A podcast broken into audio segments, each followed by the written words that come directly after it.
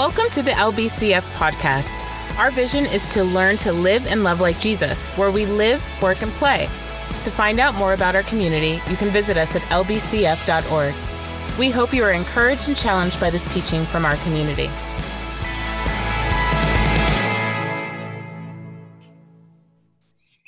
Hey, friends. Um, I want to say thank you to those of you who checked in with me over the past few days or expressed concern or support. Thank you. As I prepared for the sermon this week, I found myself feeling lonely, overwhelmed, fatigue, triggered, a sense of burden of feeling responsible for getting the church to a point of an understanding of systemic racism, anger toward people in power, decision makers in every ministry context I've ever led in, hurt, a historic hurt that it takes a nation in uproar for some to see my race as an asset instead of a liability. After phoning a friend and doing some contemplative practices, I came back to the truth that I am responsible to you as much as you are responsible to me. I'm not responsible for you, but I am responsible to you as your pastor to equip you for works of service that the body of Christ might be built up. And this is a responsibility that I cherish and find life giving.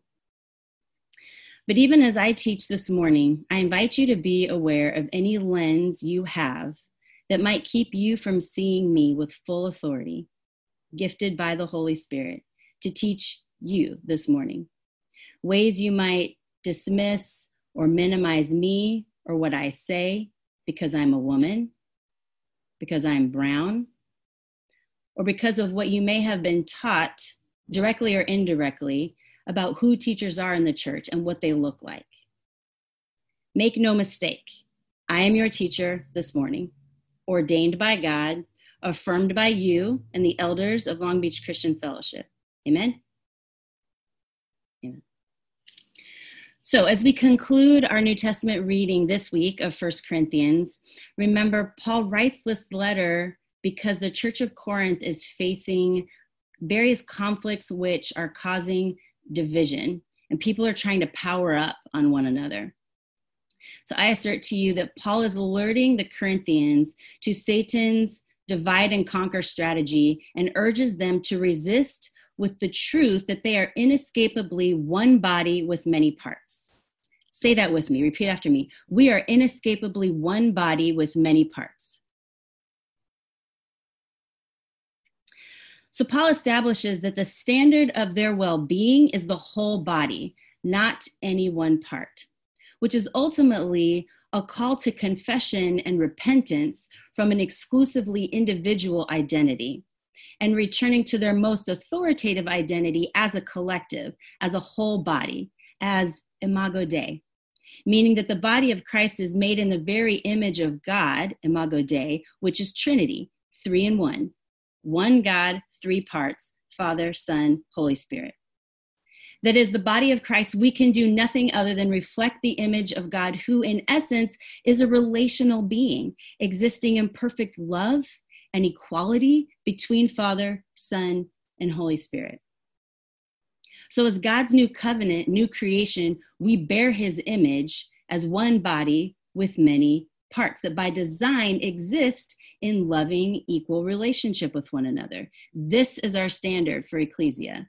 This is our standard for church. And this is our standard for individuals being part of a whole.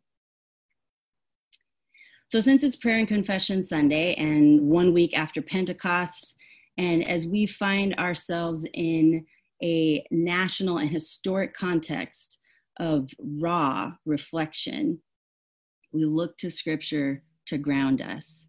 This morning, we let the scripture read us. So please consider our scripture this morning from 1 Corinthians 12 22 through 27. The human body has many parts, but the many parts make up one whole body. So it is with the body of Christ.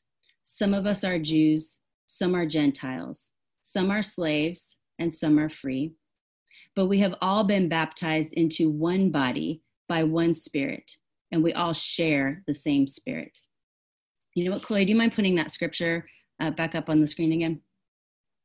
So y'all can follow along.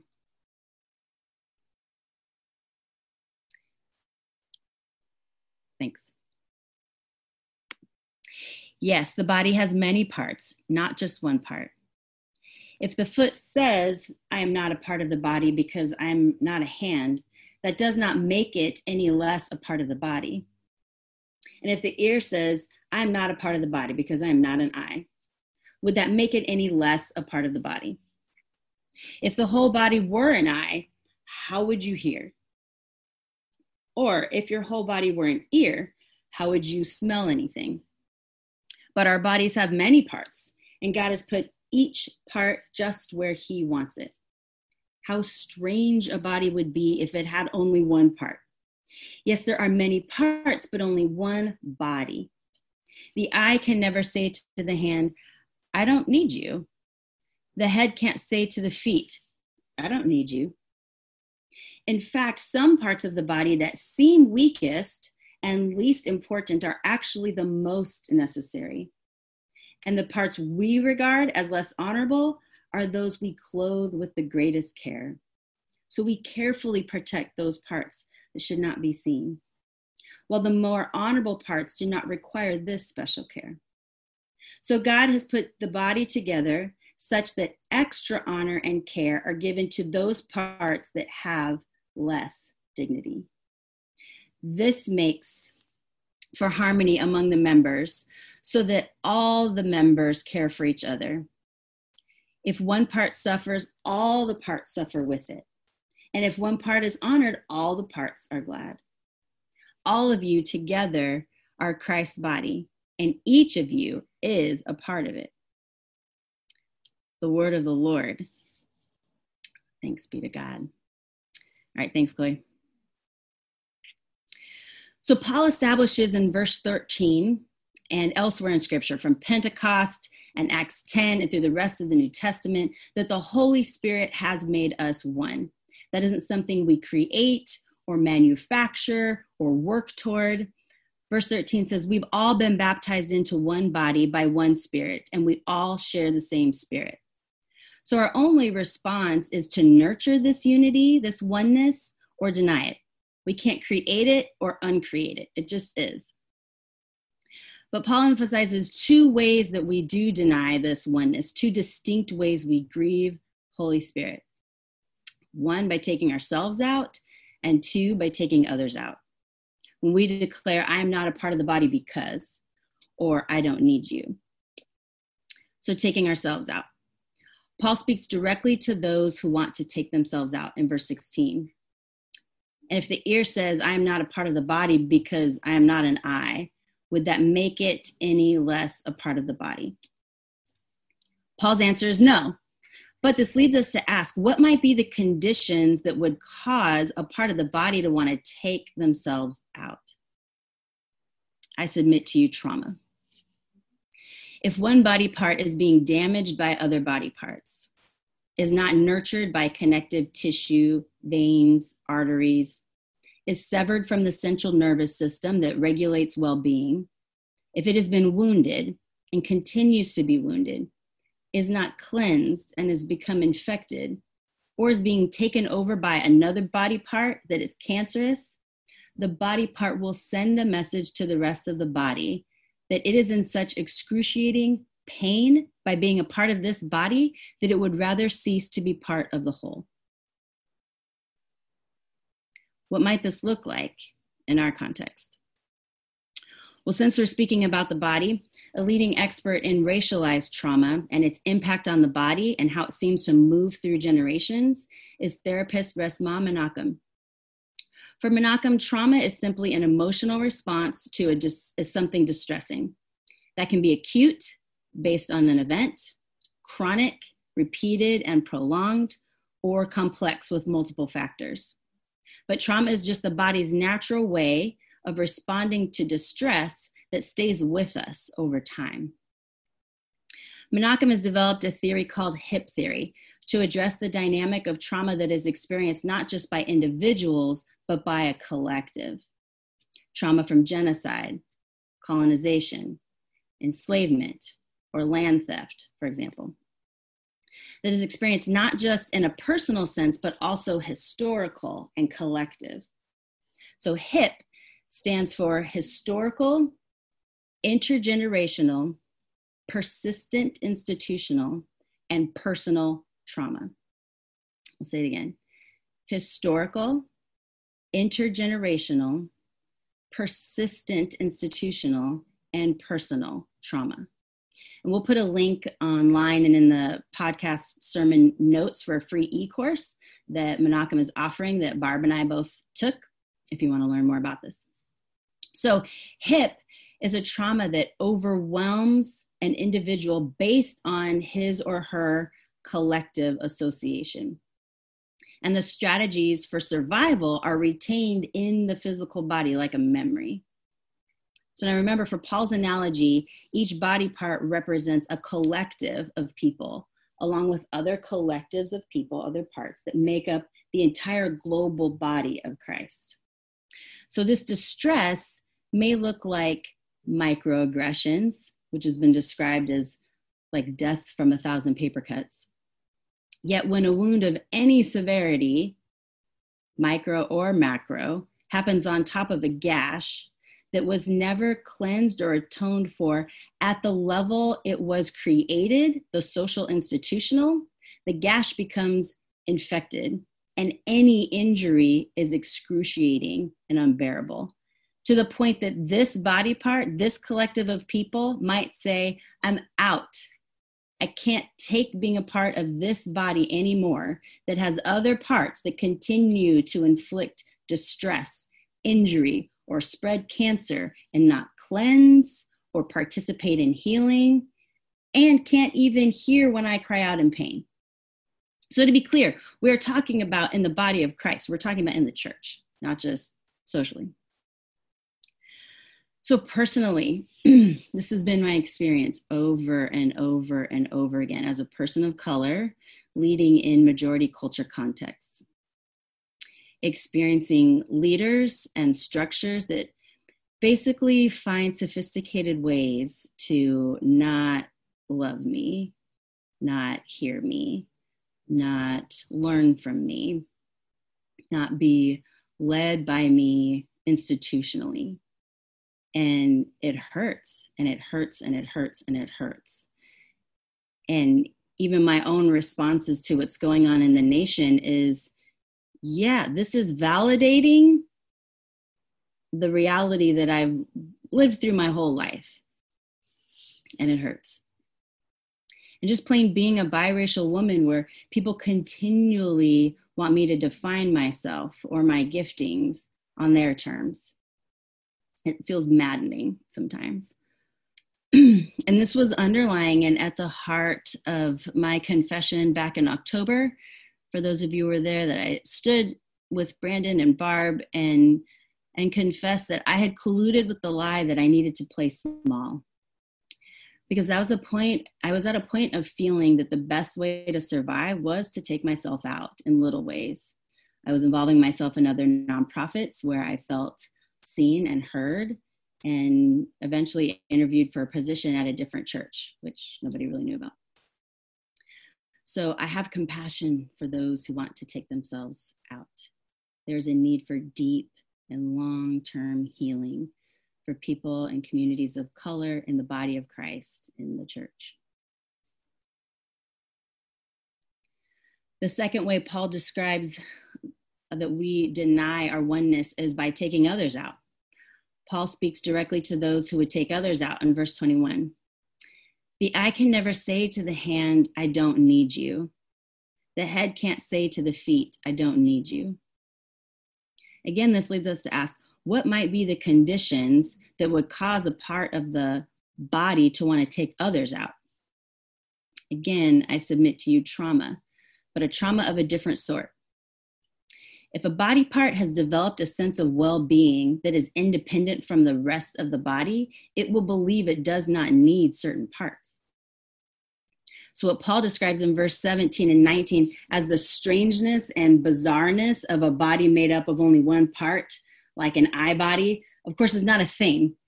It's self refuting. If it's an eye, it's not a body. And if it's a body, it's not just an eye. But further, if one body part is growing at a rate that it takes over other body parts, denying their uniqueness and function and form, that is called cancer or fusion, and it is fatal for the whole body. So, what does this look like in our current context? Resmaa Menakem's associate Rachel Martin uh, developed a term for PTSD, post traumatic stress disorder, that is particular to white bodies. This might be challenging to hear and consider. The term for PTSD that is particular to white bodies is PRCEM persistent, re traumatizing, colonizer, and enslavement master syndrome. Told you. Again, persistent, re traumatizing, colonizer, and enslavement master syndrome. And if if that feels uncomfortable, if you feel uncomfortable in your body right now, I suggest consider what those feelings might be telling you. Lean into that.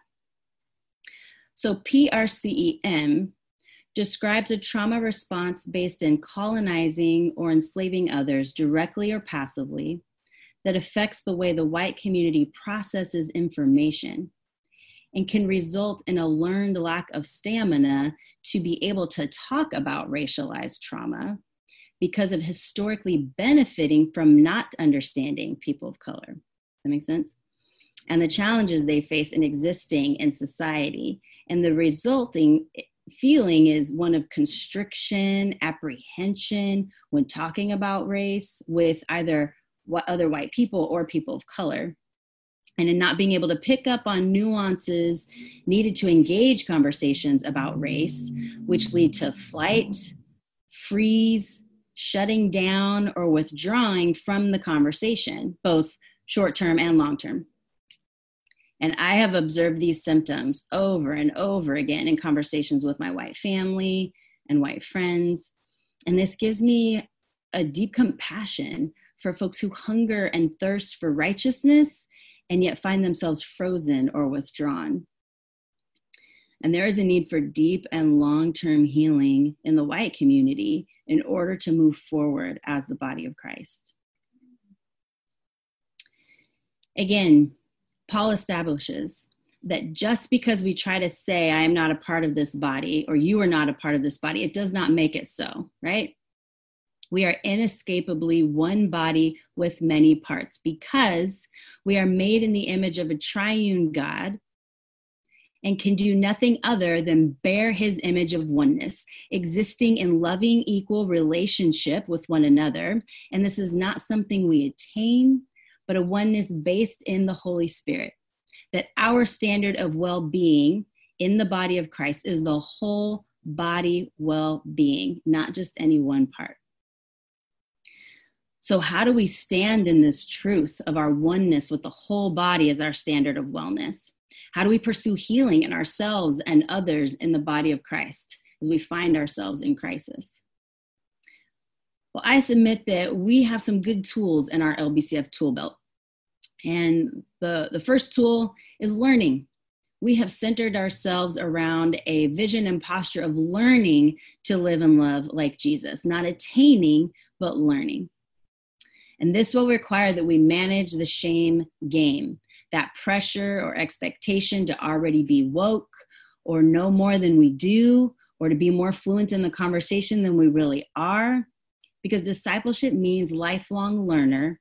Our tool is to keep learning.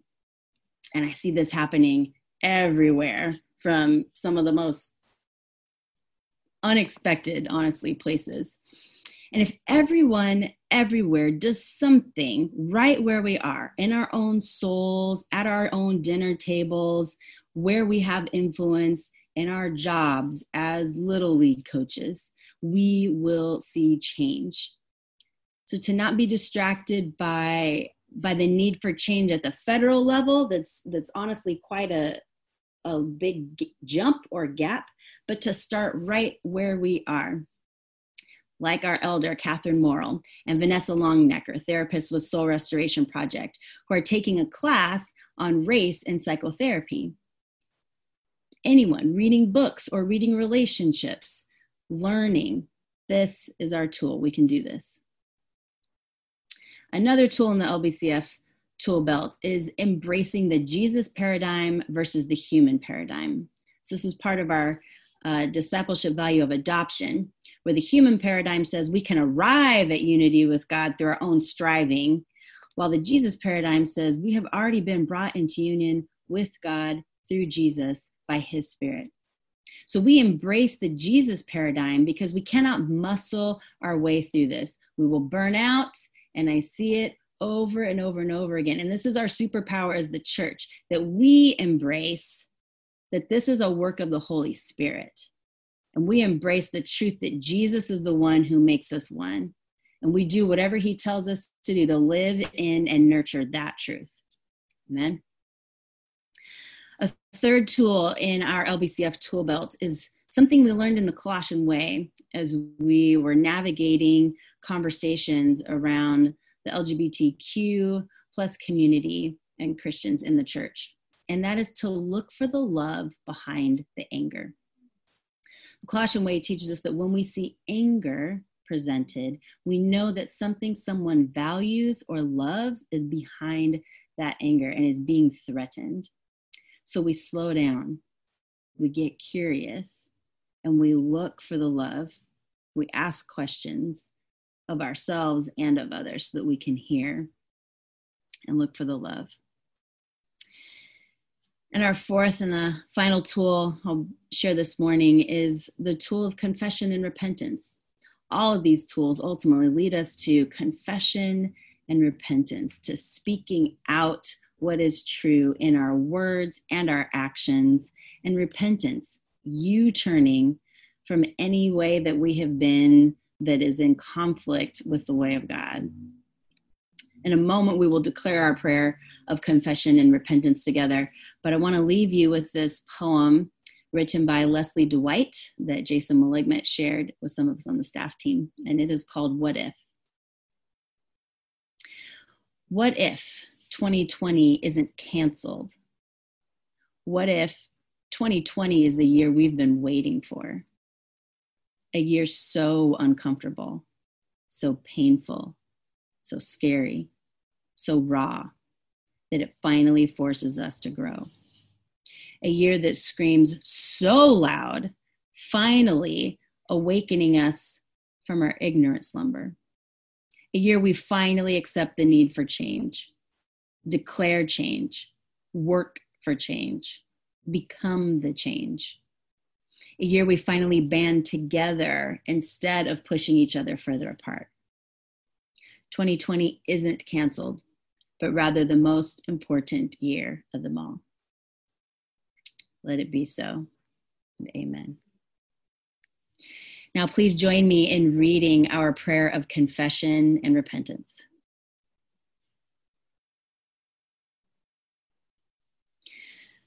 God, in you is all life. So it is with sorrow, confusion, and even frustration that we confess all the ways we have chosen to walk in death.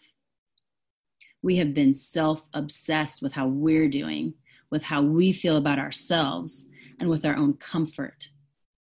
We've neglected to see you or live in your life We've lived in paradigms and patterns of religion that dim our awareness of you and your goodness. We've avoided truly seeing others. We've lived in selfishness and self absorption, which is the heart of sin.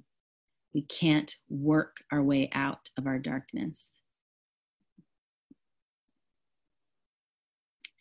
But because of you and you alone, we won't beat ourselves up nor resolve to despair, but to rise. We repent. We confess our hope in you, Lord, for the sake of your life, for the sake of your Son, for the sake of your great love for us. We receive your forgiveness and renewal. Lead us into the reality of our adoption. Free us, God, to live in compassion, in mercy, in justice, and into a new way of being people. In the name of the Father, Son, and Holy Spirit, we pray. Amen. Now let's pause and consider any personal prayers of confession and repentance we need to pray this morning. Just take a moment.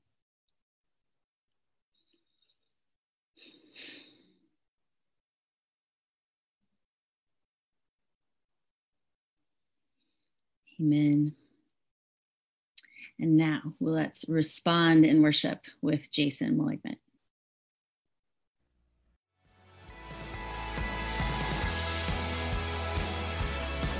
We hope this teaching has encouraged and challenged you. We always have more resources available at our website, lbcf.org. And wherever you are and wherever you're listening, we pray you be filled with grace to learn to live and love like Jesus.